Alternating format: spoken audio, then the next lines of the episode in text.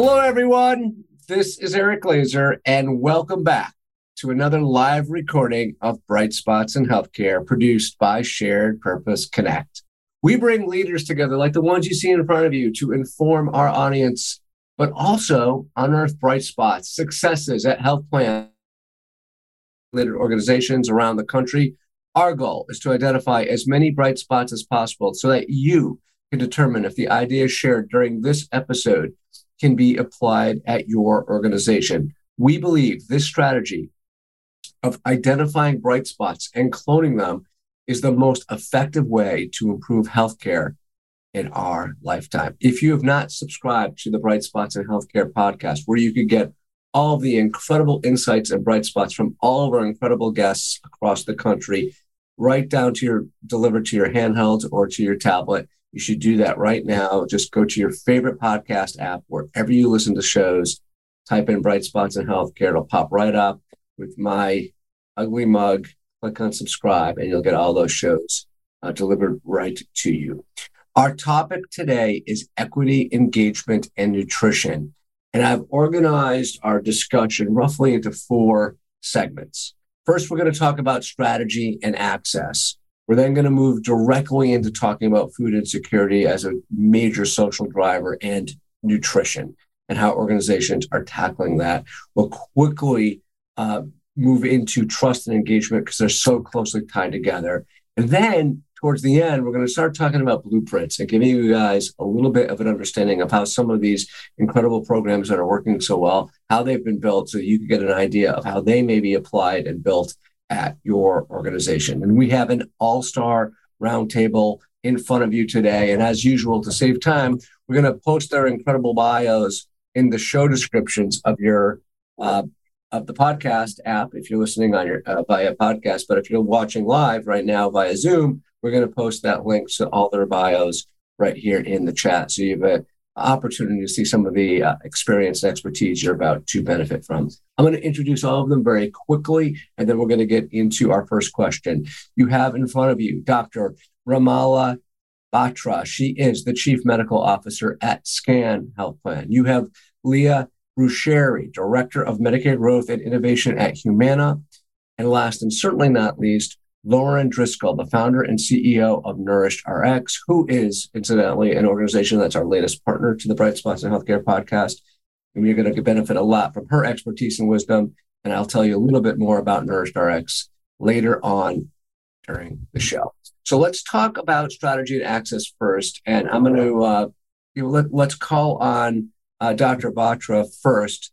Uh, Romilla, could you talk to me and all of us about how SCAN thinks about inequities and access, and how is your organization going about solving for better access to the traditionally underserved populations in the market? Yeah, really quickly, for those of you who don't know about SCAN Health Plan, we are a Medicare managed care plan. We serve about 300,000 members in four different states, a very heavy footprint. Uh, in diversity of our populations based out of California, Arizona, Texas, you folks can imagine. Uh, since we serve 65 and over, our focus is mostly on older adults. And as we think about equity, for us, the journey started a while back when we started collecting data on folks around race and language. And uh, super excited, we have data about on, on 90% of these uh, individuals to uh, identify them by race and language, not yet ethnicity, but also have started collecting SOGI data. And so once you have the data, like what do you do with the data? You look at it and say, where are opportunities to improve? And when we think about our populations, older adults, chronic conditions, prevalence of chronic conditions, the things that come to mind are the usual high blood pressure, high cholesterol, diabetes. And sure enough, that's where we looked. And when we looked at that, where what we found very glaring, uh, not uh, very surprising though, in our Hispanic populations, there was a big difference when we looked at sugar control in diabetics. Similarly, in our Black populations, when we looked at a flu vaccination rates, they were like 12% lower when compared to you know non-Black populations. And so for us, we decided uh, on something called progress over perfection. Yes, the data can be better, and yes, we can get data on ethnicity, and yes, you know you can question cross question about it. But let's talk about what we know and so for us, we started with making health equity and diversity, equity, and inclusion like a centerpiece of our overall strategy as a health plan. Like, let's start there. Let's have a dedicated effort. And with that in mind, what we have decided to do is a launch in a multi-year journey. So it's not like flavor of the year. This year we'll pick one metric and next we'll pick something else. We really want to double down, quadruple down. And in all humility, we know these are not easy to move numbers. And while they're numbers, these are real human beings that uh, you know are benefiting from outcomes if we can improve sugar control in our Hispanic populations, which is lower. If we can uh, improve cholesterol medicine adherence, which prevents heart attacks and so many different things in our Hispanic populations. And similarly, in our Black population, if we can improve the vaccination rates, which are you know 12% lower than in non-Black populations, we feel like we would have made a difference. So what I would say is focus on equity, progress over perfection. Yes, we have data. Perhaps it's not perfect, but let's start and do something. And I'll just put, a little pitch in here. SCAN actually start for Senior Care Action Network. The action is in our middle name, and so we're not going to stand on the sidelines. We're really going to do something about it. Okay, I want to. I want to. That was that was gold. I want to make sure um, I've got my notes right, and in doing so, hopefully, our audience, if they weren't taking notes, they should be. But I think this will help them. So, first of all, the overall mindset is progress over perfection. You said that a couple of times. I love that. The strategy sounds like multi. You called it the multi-year journey, and you were focusing on. Did I catch that right? Three three areas. That's correct. And so the uh, not in the order necessarily you said it, but I'm just going to flu shots in the black community uh, because there's a big difference there between um, black and non non black. Uh, and second is the cholesterol medication adherence to reduce sort of cardiovascular disease in the Hispanic population. And then the third was is it is it A1C for Hispanic? That's correct. Sugar control, yes, A1C. And how, uh, so when you say multi year journey, could you provide some parameters in years for us so we can get an understanding of how long that multi year journey is for these three areas that you're looking at? Yeah, so what we have done is as we looked at the differences in some areas like flu vaccination, it's a 12% difference. When I when we look at our traditional efforts, year over year, we improve maybe 1% if that. And so, with that in mind, the flu journey is a little bit longer. So, five to six years, we'll say we want to eliminate the gap. We don't want to reduce the gap or incrementally improve. We really want to make it zero, which is very audacious and out there.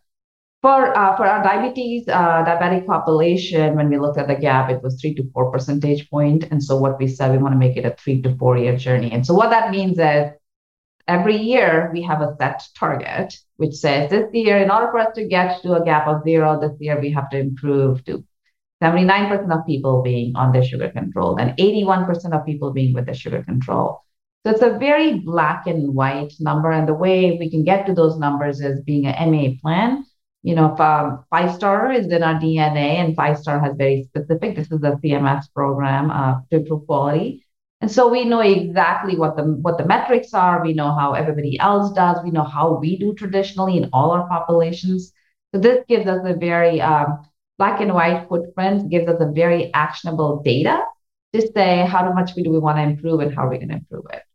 Okay, so it sounds like depending you you back into the time parameters based upon a, a very pragmatic look into how much progress you can make and it looks like for the three gaps that you're looking at, it ranges between somewhere between th- four and six years. That's, right. We can close the gap, which I love. Very OKR ish if you're a measure what matters person in the audience. Uh, last thing, just for clarification. Uh, so, Romilla, you mentioned the Senior Care Action Network, and you mentioned that at the very end. I just want to make sure that we understand what that is and what you mean by that, because I, I wasn't sure and I want to hear about it. So when we say uh, scan the health plan, scan spelled S-C-A-N, and actually the whole name is Senior Care Action Network. We were founded 45 years back by 12 passionate, diverse seniors who believed that they wanted to live healthy and independent in their homes, and that's our mission. And for them, um, it was when you look at a founding diagram, it was they wanted to have CAP services and you know faith-based services and in-home services and so all the things about social drivers of health was what they were standing for. And so they named our Senior Care Action Network. We kind of shortened it to SCAN. So I, I don't want to call any of your colleagues. so uh, as my producing team will tell you, SCAN's one of our favorite organizations to have on the show. We've had a number of your colleagues on the show over the years that we've been hosting this. Not one of them has ever taught me that that is the acronym. there you go. So all the other SCAN folks, they, they get a demerit, but you get a star. Uh, let's uh, also, folks, little PSA. If you want to ask our uh, panelists follow up questions, if you something's not clear and you want some clarification, uh, use the Q and A module uh, Sherry and I and some and our panelists are looking at that, and we'll be able to either in, in writing or I'll interject throughout the, the conversation today, and we'll bring your question up to all of them uh, verbally or in writing. So um, definitely use that. So I, I want to bring in um, Leah Leah Brucchieri. She is the director of Medicare Growth and Innovation, as I said earlier at Humana. How Leah is Humana modeling around SDOH, and what kind of programs do you have within your benefit design? that enables you to provide better access and address social drivers for your population. Yeah, thanks, thanks, Eric. You know, one of the the interesting things about our approach at Humana is that we've taken this um, taken this stand that a gap related to a social determinant of health is really a gap, a clinical gap in care. And that's been a huge part of our strategy and approach um, for several years now. And as you can imagine, that's uh, driven quite a uh, quite a few changes to our benefit design and ensuring that we're really both enabling access and accessibility um, because you know one of the things you, you think about from a, a benefit design perspective is just having something available doesn't mean it's accessible doesn't mean your members can use it um, and, and so that's been like a really important uh, consideration as we thought about you know, benefit design uh, over over the years. From an SDOH perspective, you know, one of my favorite benefits to talk about is our flexible care assistance benefit, um, which really is the, the first in its kind. Um, it's offered as an SSBCI on a significant number of our, our Medicare Advantage plans today. And that benefit acts as a care manager um, facilitated allowance to specifically allow our care management teams to address gaps in care. Now, our care management teams are typically working with you know our chronically ill members um, folks who have you know multiple um, hospital readmissions and are at risk for you know adverse health event and you know in those conversations with our with the clinicians you I'm sure you know no one on this panel and frankly in the audience either would be surprised to hear that you know, things like I'm at risk of my utilities being turned off. I have no food in my refrigerator. That those types of things come up on um, on in those calls, and what flexible care assistance has really enabled uh, enabled our care management team to do is deploy resources at that moment at the point of the health plan finding out about something like food insecurity or nutrition insecurity, while also enroll, helping the member enroll in those local um, community groups that will help long term. So we've been able to very quickly, you know, address those gaps and provide stabilization to those most the most vulnerable population while setting them up for long-term success. Uh, I love that. That sort of just it launches everything. And just so anyone who's not deep into like maybe they're in a commercial line of business, they're not in Medicare. SSBCI is special supplemental benefits for the chronic for the chronically ill. Okay, so this is specifically a a um, sub benefit mm-hmm. chronically ill.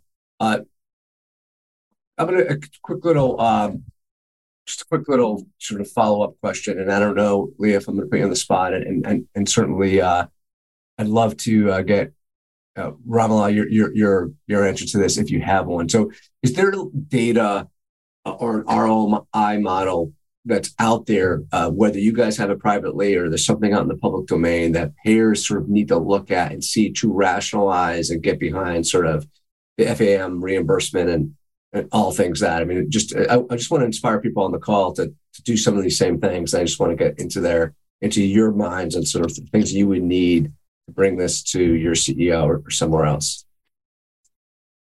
You know, from so obviously measuring ROI, um, measuring outcomes, those are absolutely important. Um, and it's also important to do that in the right way. I'd say for something like flexible care assistance, we're still too early to do uh, to do that. What I would say though is, you know, there's a wealth of information um, out there, both from an academic research perspective, um, as well as um, healthcare data, to show that you know the link between health related social needs and um, health outcomes. Uh, from an anecdotal perspective, what I can share is that, you know, we often hear from a member feedback perspective that this is the first time someone actually listened to what matters to me. They listen to what's top of mind, like what problems I see as critical in my life, as opposed to providing me instructions immediately. And that is something that is invaluable from a trust perspective, especially in those, you know, clinical settings. Um, and, you know, what we have absolutely seen is um, that trust building over time. And I think you'll hear that too from Lauren a little bit later. Um, she talks about some of the um, outcomes and, and, the work that that they've done um, with Humana members in the past. Right. Yeah. You're, you're, you're perfect, perfect segue. Uh, I, I, don't, Romilla, anything to add there uh, when you're thinking about it on the health plan side, or, or should I, are we good to move on? Just two quick points, you know, for us, uh, in some areas where the ROI is a much longer road ahead, we look at VOI, value and investment. And the things that we look at, does it improve some quality benchmarks? So that's not, I think that we keep an eye towards. Uh, and I think that's what makes it a little bit different from your ROI. And then going back to have we seen the difference? We ourselves have looked at a data around people who have lack of access to transportation. What happens to them from admissions per thousand and ER visits per thousand? And there's a clear correlation. You know, it's hard to say causation, but for sure there's a clear correla- correlation with food and transportation that we have looked at. Uh, and, and these are not one and done things, just like Leah said, you know, you've started it, somebody needs it. It's not you give it to them today and they're all fixed and taken care of. So I think we need to have a little bit longer road. Right. And that'll take Leah's transition line for me a little bit delayed. I want to move into food insecurity and nutrition and do that. I'm to, I'm to bring in Lauren Driscoll, who is the uh, founder and CEO of Nourished Lauren, I, I like w- one of the the most significant challenges we see in the industry, at least over the last five to eight years, is realization that, or at least not even change, trend, yeah, change, trend, is that non clinical factors are just simply making a significant impact on cost of care and outcomes, maybe even more than the clinical data. So, as health plans and providers are evolving uh, and doing everything they can to sort of identify these these social drivers and social determinants and and finding things to mitigate. Uh, I, would love to get a sense from you because you get to see the whole country of an example, maybe of a of a provider or plan and, and, and how they're applying an innovative solution to make a big impact around nutrition and food specifically, because that's the topic for today. And I know there's some really effective, you know, farmer markets and food pharmacies that plans and providers are sponsoring. But is there anything beyond that that you're seeing that's making a big impact? Yeah, sure. Um, happy to, and great to be here, Eric. Thank you. Um, before I dive into an example, and I actually, there's so many good examples that I, I may give more than one, but um, I just want to say how heartening it is. So, even though we do see produce prescriptions and farmers market vouchers and medically tailored meals quite frequently, um, it's just so heartening that we are beginning to see that frequently. Um, you know they're they've all been very impactful and important to our understanding of the impact that healthcare delivery can really have by leveraging nutrition.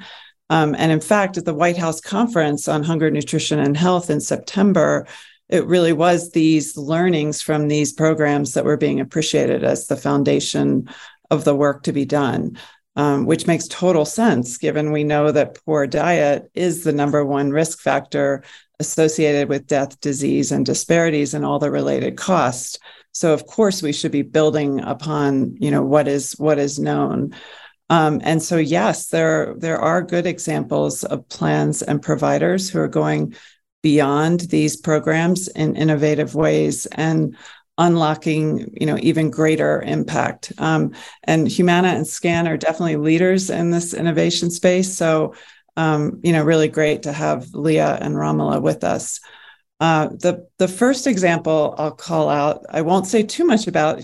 Uh, Leah referenced it, um, but Humana is going to be unveiling this program at Academy Health next week, um, so I don't want to say too much. But at a high level, uh, Humana was able to demonstrate that by providing customized food interventions for individuals who are clinically complex and also at risk of food insecurity, um, and customizing across food formats. So medically tailored meals, groceries, and or a healthy food card, they were really able to drive very impressive engagement and whole health outcomes and and really importantly underscore this lasting dietary change so the the customization went beyond providing personalized food but it also factored in taste preferences, communication preferences, social and clinical circumstances, and um, again, really important, individual readiness for change.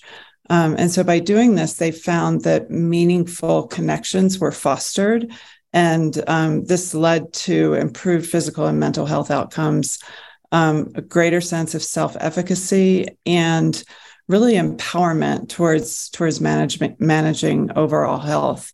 Um, I'll give you two more quick examples um, of nutrition related programs that are innovative and, and have been extremely effective with two very different target cohorts. Um, the second is a provider sponsored health plan in the Midwest, and their goal really is to improve outcomes, reduce medical spend for their members who have uncontrolled diabetes um, specifically members who have A1Cs of eight or greater who are also at risk of food insecurity. And this program is actually being administered across all lines of business for this health plan.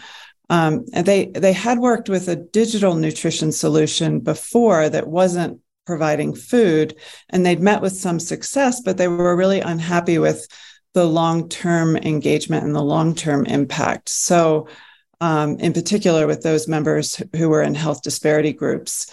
Um, so, in order to achieve consistent engagement and lasting behavior change, they deployed a flexible solution that not only provided personalized food, but also you know, while connecting with the member through the provision of food, they were able to provide education and coaching um, you know that and then the the food was very personalized to address cultural cuisine preferences preparation preferences functional status does someone have the dexterity to be able to prepare food?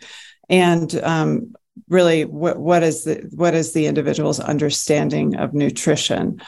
Um, so in a sense the food was being used um, is, is being used this program is still ongoing almost as experiential education um, and they they're really able to leverage fairly straightforward touch points like deliver you know communicating delivery logistics to also provide education and coaching. And this program um, has has been working really well. They've been able to see a two point drop in a1cs over just 14 weeks. And um, while the cost savings haven't been calculated yet on this program, we've heard from a number of payer partners that a one point drop in A1C typically represents about eight and ten thousand dollars in medical savings annually. So we're that's a exciting exciting example. And the last one quickly is a program that that uh, Blue Cross Blue Shield of Minnesota has done. It was designed specifically as a health equity program supporting BIPOC birthing members, really with the goal of reducing health disparities um, for, for maternal and, and infant health outcomes. Um, and in this program, I think the real takeaway was cultural responsiveness is just absolutely critical. So there's a high proportion of members who are Somali in, in Minnesota. And so the ability to personalize and source locally was just critical to the success of this program. Um, you know, initially we were able to match members with taste preferences, like so avoid eggplant. but it became quite apparent that with the significant differences in Somali um, cuisine and, and patterns, that the food sourced from a local Somali kitchen, a CSA that supported minority farmers, a halal grocery store, um, really, really was was critical. Um, and this program also has met with great success. Um, in particular, the case group here saw a 30% lower NICU admission rate relative to a case mix adjusted control group.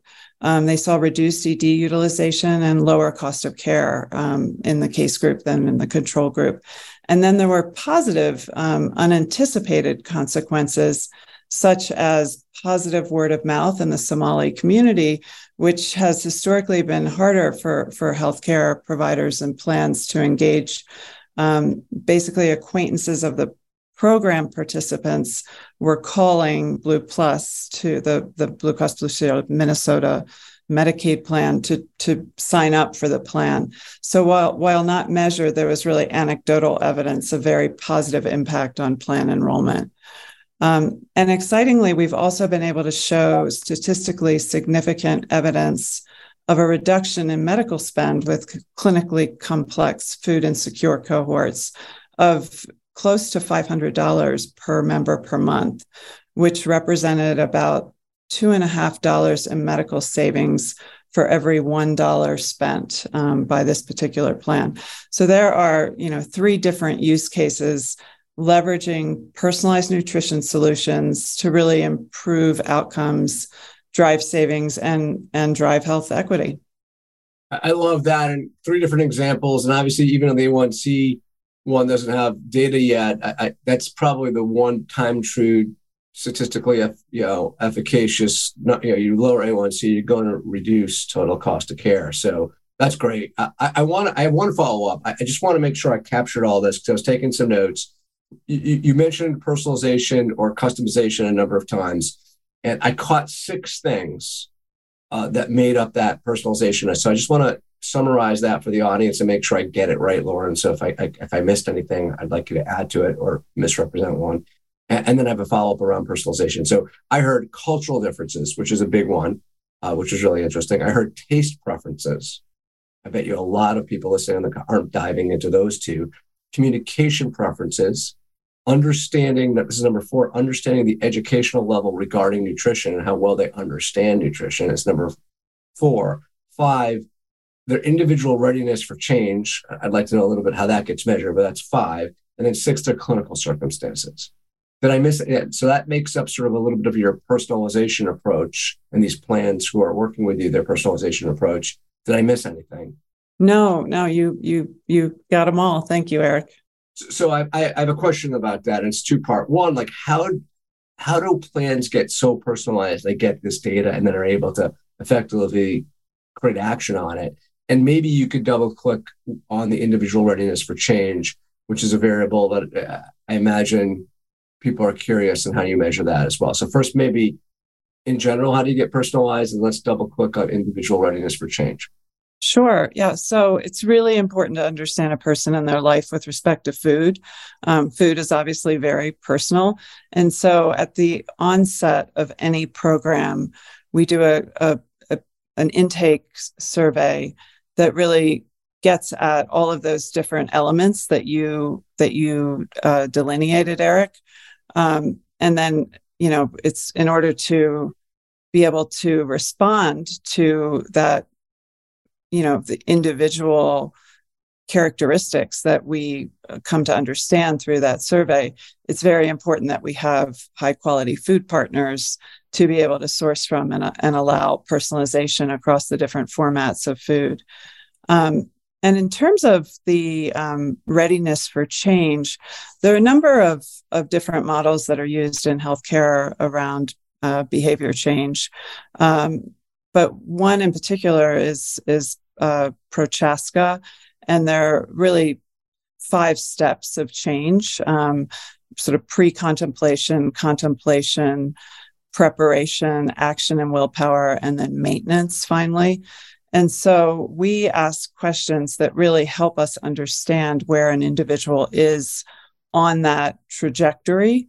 Um, to to really be able to know how to you know meet a member where they are. So, for example, if um, someone really has no awareness of nutrition, and it's alarming how frequently we come across that, um, and has been exposed for generations to um, you know v- food with very little produce uh, and and you know fruits or vegetables and primarily fast food, they may almost have a nostalgic attachment to that. And so we have to understand that and um, make sure that, you know, if, if we're trying to transition to someone to a, a, a more balanced diet, that we aren't going to start giving them, you know, kale salad day one. So that's that's the importance of of readiness for change. My daughter's tradition is Chick Chick Fil A, so maybe you could help me. Out. back in, uh, Leah. Leah, how is uh, Humana approaching nutrition and food, and how are you getting your MA and dual members to to engage? Yeah, absolutely. So first and foremost, you know, from a food and nutrition perspective, Humana has you know three main programs available through our benefit design today. Um, first and foremost, pre-made meals for post members who are post-acute. It's really a stabilization program. So you know, per post um, inpatient stay, post skilled nursing stay.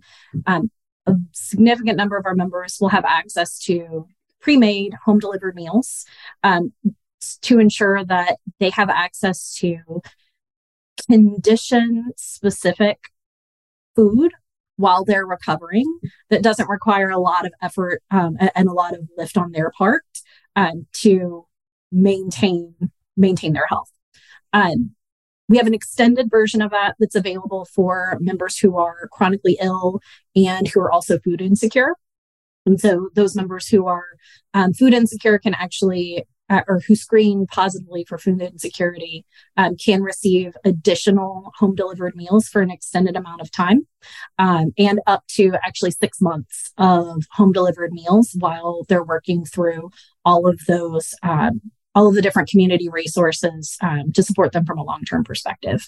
Uh, as you can imagine, there's um, great interest in those uh, those programs, both from a uh, just from a, an ease of use perspective um, and from a food insecurity and nutrition security perspective. Um, the last one, though, which is the one I really want to talk about today, um, is our healthy options allowance. Um, healthy options, it, formerly healthy foods, um, or healthy foods card, um, is really that next iteration of where we see healthy or where we see grocery type allowances moving in, in the future. Um, healthy for those who might not be familiar with this style of benefit, um, they're very similar to um, OTC over the counter retail cards or um, HSA or FSA for for folks who are in the um, in the commercial space. Um, they work like a debit card, and they are pre-programmed to ensure that only approved products can be purchased with that allowance. Um, and the uh, the dollars are the allowances are loaded on a monthly or quarterly basis, and um, folks then can use them and deploy those funds as needed um, at the point of sale. So, from a food perspective within Humana, we've aligned our healthy options allowance, you know, significantly to SNAP.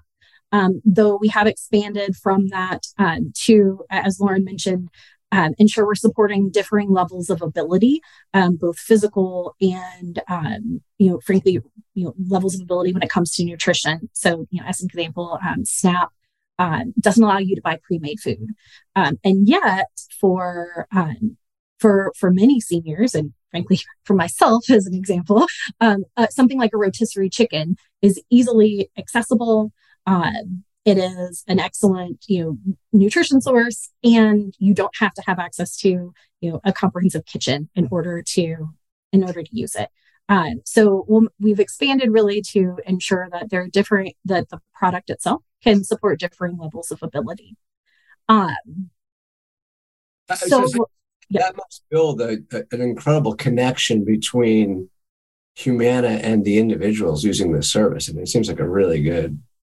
Absolutely. And, you know, one of the, the primary pillars around which we, we built this service is uh, self-direction, you know, and agency. You know, we want our um, the members we're serving to be able to deploy those funds toward the food purchases that um, are of highest priority to them um, and you know for many uh, for many of our members you know we we continue to hear that you know that connection that frankly removal of a pain point or a stressor is provides a significant impact to not only physical health but mental health. Um, in that you you're no longer worrying about about food about running out of food about you know running out of money to pay for food or making the difficult choice between do i fill my prescription or do i buy groceries do i pay my utility bills or do i ensure i have breakfast tomorrow uh, and that has really created you know meaningful connection as well as um, as well as trust Another Leah, you're gonna you're like my co-producer here, so that's a perfect segue into trust and engagement, where I want to get into. Uh, I, I do. I think good, also a good time uh, just to give you everyone listening a little bit uh, of insights uh, to NourishedRx, which is a great partner for us. We're going to be covering a lot around cardiometabolic and and food and nutrition and social drivers throughout the next year, year and a half had a lot of really good meetings at AHIP with a lot of you listening, and a lot of you talked about topics tied to this. And so we're really excited to have NourishedRx as one of our newest partners. They they leverage the power of, of healing and connection around food, and they partner with, as you've heard, providers, health plans, uh, other healthcare risk-bearing entities around the country to nourish uh, the most your most vulnerable members to build healthy relationships engage and support access and equity. They deliver, as you've heard, really personalized, culturally relevant meals and groceries to members, along with a whole wraparound uh, service tied to their dietary needs. And they are already making incredible uh, progress in actionable insights and measurable impact uh, around total cost of care and obviously uh, the customer and the member experience, which impacts your star ratings, your NPS scores, etc. You can learn more about them at nourishedrx.com. It's exactly how it sounds, uh, spelled exactly how it sounds.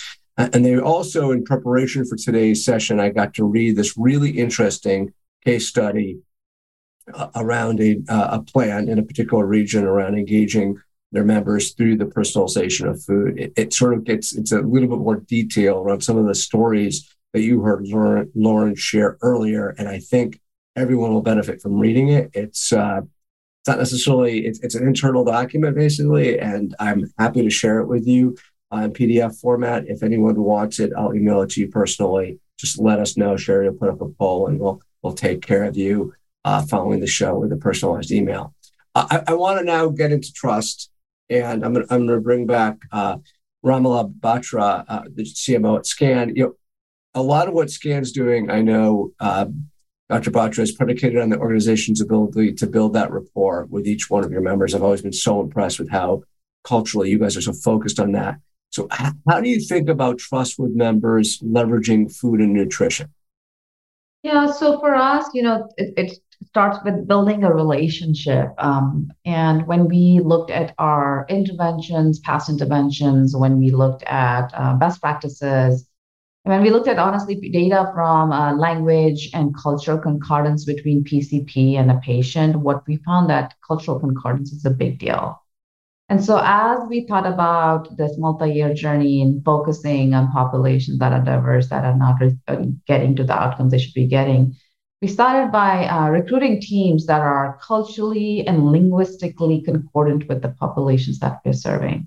So, for example, for this multi year health equity journey, when uh, we recruited in the last few months folks, they are pharmacists, we have social workers, we have community health workers, we have dietitians, we have physicians. They speak the same language and wherever possible are culturally also concordant with the patients or the members that we are trying to serve. So that's that's the start. Uh, that being said, it's not all to get to where you need to get to. What we also have figured out that we have to meet members where they are. Yeah, you said it very well. What matters to them. So instead of pushing our agenda, which as physicians we are very well known to do that, you know, I want to push my agenda. I want to talk to you about your A1C control. it starts with starting with what's on your mind, what matters to you, and building that relationship. And it's not one and done. I always joke it's not one of those uh, your medicine prescription kind of a call. It takes months sometimes to make it happen. It, these are longer calls. Sometimes we have to be in people's homes so they can see our people, you know, establish that trust, establish that rapport. And after we have done that is when we can really get to the issue of, and let's not talk about your diabetes. Because it truly may be, I don't understand what my doctor is telling me. I don't trust these, these medicines make me sick. Do I don't know if, I should pick my food or I should pick my insulin. So we have to first solve for all those things. And once you have gotten those one small little wins, that's when the trust starts forming. And that's when we get to, now let's talk about diabetes. Like, what do you understand of it? Are you to Lauren's point, are you ready for that change? It's it's it's a behavior change. It's not like what makes it happen. And sometimes once you have formed the trust, what you understand is what people know and what they don't know. Uh, many a times when we have our clinicians in the house, they're like people don't know how to draw their insulin. Like they are doing it all wrong.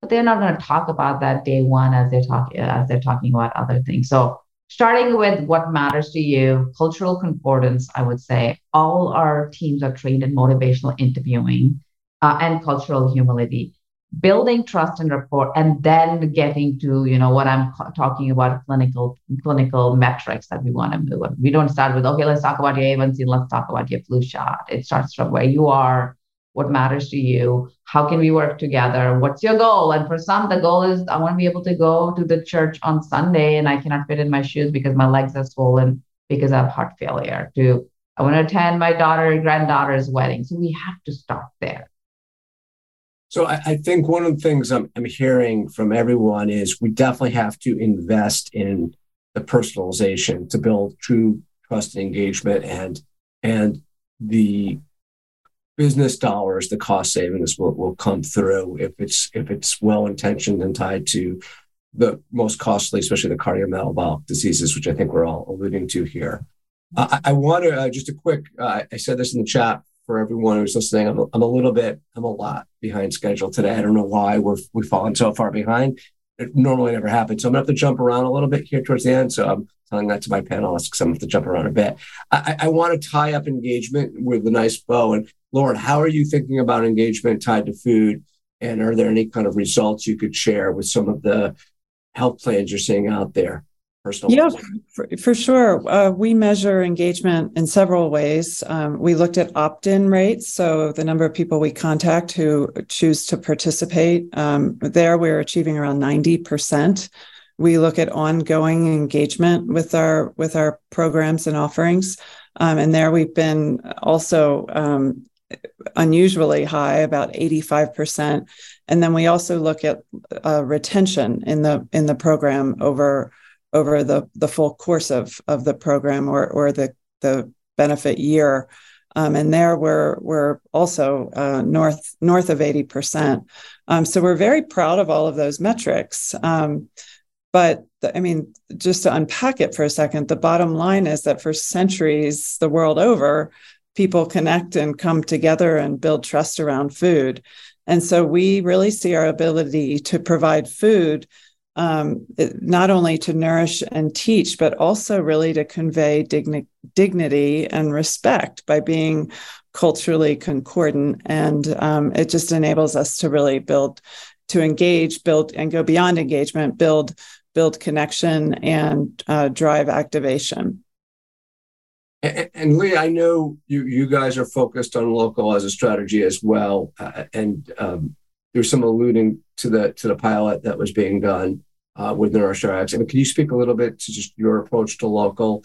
It could be NourishedRx specific or or anywhere around the country. Yeah, sure. You know, one of one of the challenges, you know, with you know something like a healthy options allowance is that you know in order to ensure that you you're offering something like this compliantly you tend to partner with a you know, national retailer network that already exists. But as you can imagine um, with that sort of national retailer footprint um, in which food deserts already exist accessibility issues already exist um, despite you know, despite best intentions, you you will find pockets where you there isn't something available and you need more. So there there are two things Humana um, or one thing in particular I want to call it that, that Humana has done. Um, recently partnered um, in the last year or so uh, with a um, uh, with an alliance of local farmers and green markets to um, ensure that those those green markets and farmers markets actually will accept our um, healthy options allowance. So, you know, folks who, uh, in particular, in neighborhoods where these green markets are deployed to address food deserts, uh, can use their Medicare Advantage benefits within the markets themselves, um, and you know have that you know local and not only that easier access but that local access as well. Um, that said you know one of the um, one of the challenges I think you continue to have is that culturally concordant approach. And that's where, you know, a partner like NourishedRx is so critical uh, because that's that's where their expertise lies, right? Understanding and connecting in that um, you know hyper local community to the vendors and the resources that are going to ensure program success. I love that. I, I want to get into playbooks now. I want to like let's map out for folks how to how to how to build programs. Uh, before I do that, I want everyone a quick uh, announcement. You've received now in your inbox a survey from me, another email from me. Yeah, another email from me, just asking your feedback about where we should go for the rest of the year on topics and how we could be better. How was this episode received by all of you? So I, I ask you the favor. It's all multiple choice. If you're a regular, you know it's two or three minutes and we listen to everything. We look, I read every individual response to those. So we ask you in advance uh, for your uh, two or three more minutes of your time to just give us some feedback. One of the things that has been suggested to us multiple times this year in particular was how do we make it easy for the regulars to attend these things live rather than create a, a brand new, make you re-register each time. And we haven't totally solved that. But one of the sort of quick fixes we've done is allowing you, if you're on the call live right now by a Zoom to register for the next couple by just clicking yes. And so we have two very related episodes coming up.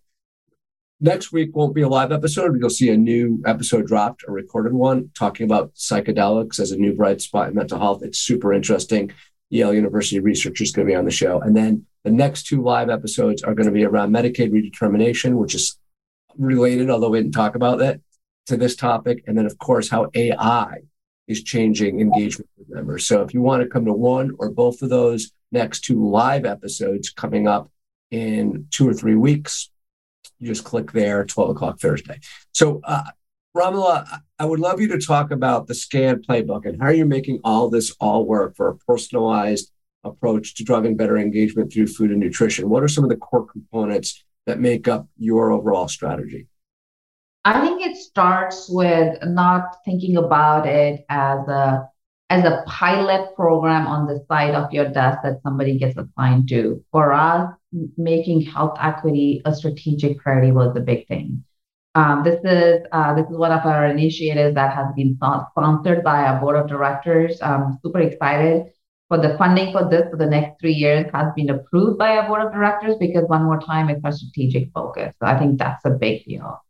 The second thing I want to say is that when we get started with these things, we have to also make sure that we have the right teams doing the right things. And that's where having a dedicated team versus asking somebody to do this as a part, new part of their workflow is, is another one. Um, you know, as I shared it's not one and done kind of calls. They take longer. You have to do in-home visits. You have to get physicians on board and whatnot. So that's the second thing. The third thing is uh, we cannot do it alone. We need an ecosystem of folks who are like-minded, but also have like incentives. So all of us at SCAN Health Plan have an employee incentive. It's a it's a company incentive around making a difference. Our bonuses are tied to it. We have also introduced this as a part of our provider incentive plan. And then we are working as we are working with our you know vendor partners. They will have the same thing built into their contract. And last but not the least, the community partners who are very instrumental in making this happen, same, same for them. So whole ecosystem with aligned incentives is the last one. And then the last I would say is data. not only just getting data, but real actionable data. Like, how would I know, like, how much do I need to move in order for us to get to those year over year goals? So, our data says we have to impact at least a few thousand people, which means, you know, I have to do the math and say, hey, I have to have X number of people engaged. How many of, are engaged, of them are engaged at this point in time? How many of them are tracked? So, like, literally looking at data on weekly basis so we can pivot and continue to kind of iterate on our strategies. So actionable data, ecosystem of uh, community providers, providers, employees, teams with incentives tied to it, a very strategic focus, and a dedicated multidisciplinary team that has cultural and linguistic concordance. Love it. You, you stealed my summary. It's perfect. the one thing you, I, I want to make sure I heard correctly because you started with it was almost making it a part of your core strategy and culture, right? It's part yes. embedded in your culture, which obviously has to start at the top. Uh, but that's key too, right? That that kind of fuels everything else. Absolutely. All right. I what about so uh, um, Lauren? How about from an infrastructure standpoint? Like, how, what what are some of the core things that need to be in place for folks to be successful in a in a much more personalized approach to nourishment?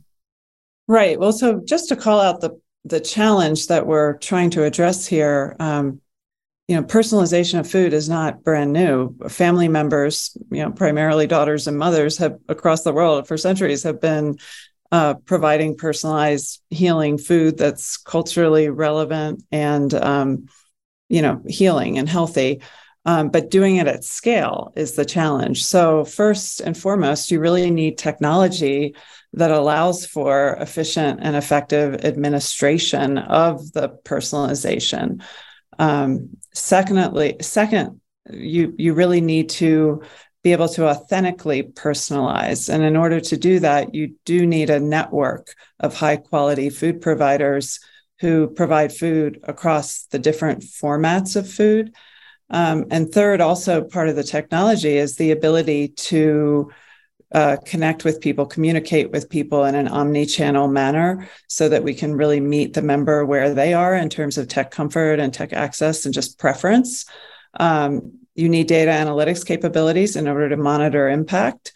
And, um, and then you need connectivity with, with the payer or the provider, um, ideally in an interoperable format so that there's a light lift in terms of information exchange.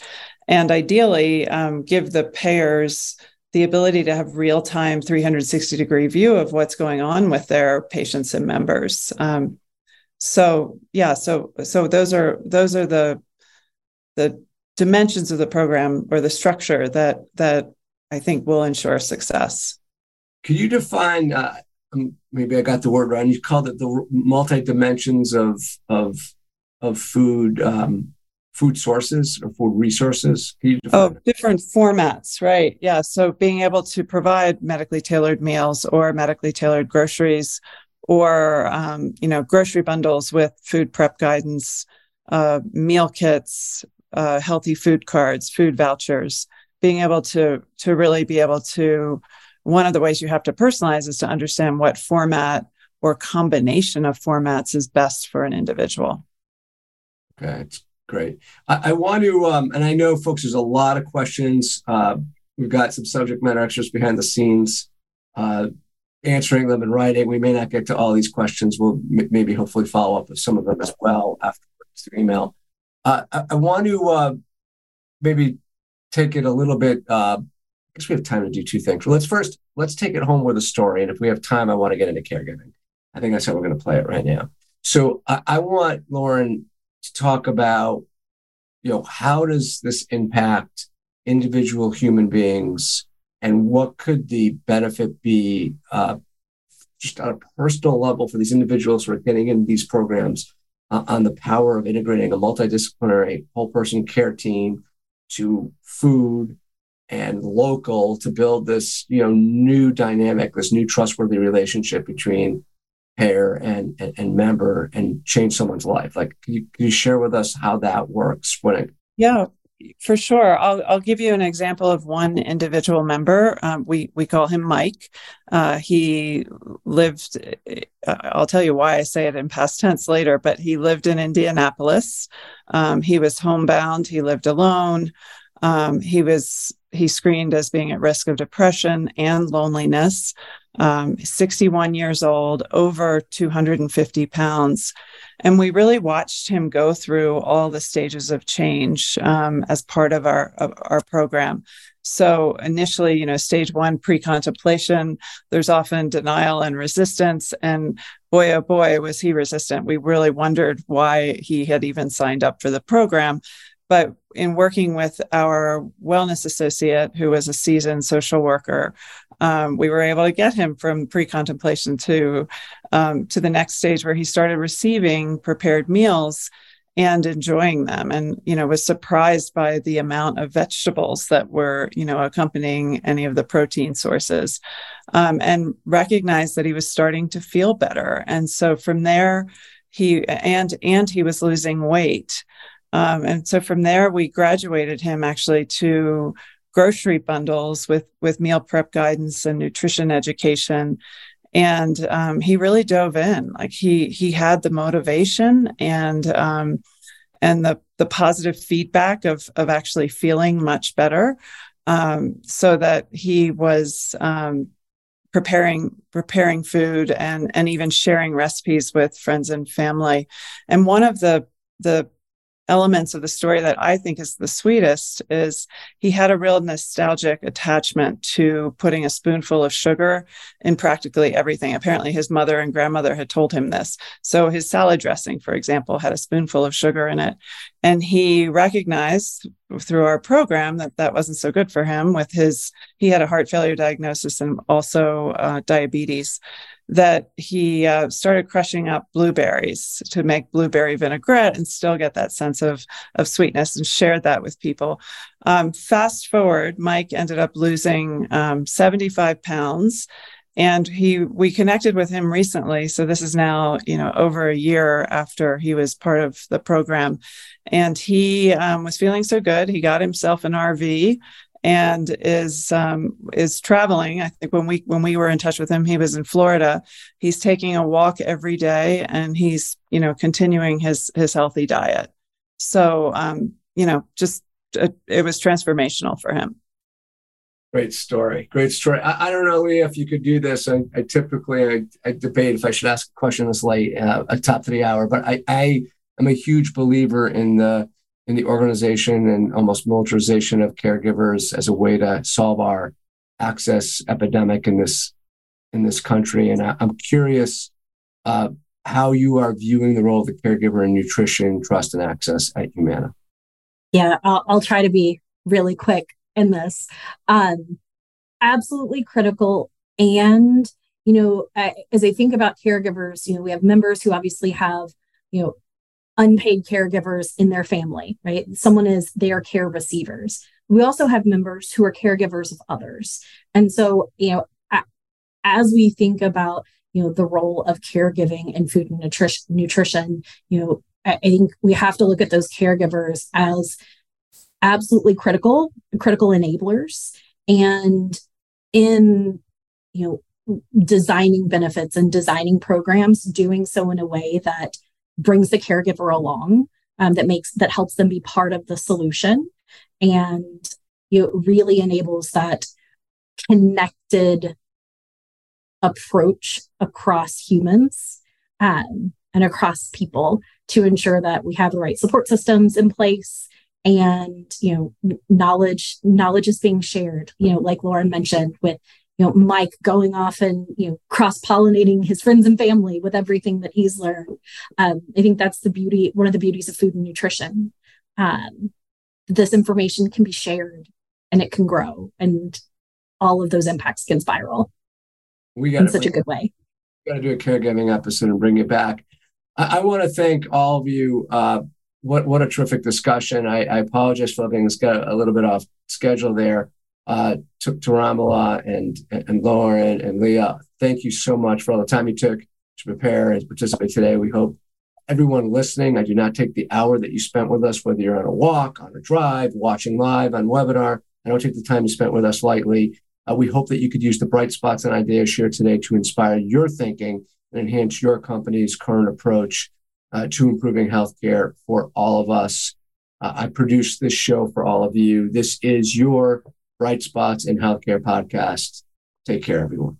Hey, everyone. Before you take off, just a few quick items. If you enjoyed the content of this episode, I ask you the huge favor of giving us five stars on Apple Podcasts, Spotify, Stitcher, Google Play, or wherever you prefer to listen to your podcasts. It sounds fickle, but these ratings really help us make this podcast sustainable long term. Even better, if you could write a positive comment or testimonial, that would be very helpful. We'd really appreciate it. If you have suggestions, constructive criticism, or simply want to connect, I am on LinkedIn, Twitter at Eric Glazer, or you can email me directly at eglazer at sharedpurposeconnect.com. The Bright Spots in Healthcare podcast is produced by Sherry Keels, Cesar Del Castillo, and me. Thank you for listening.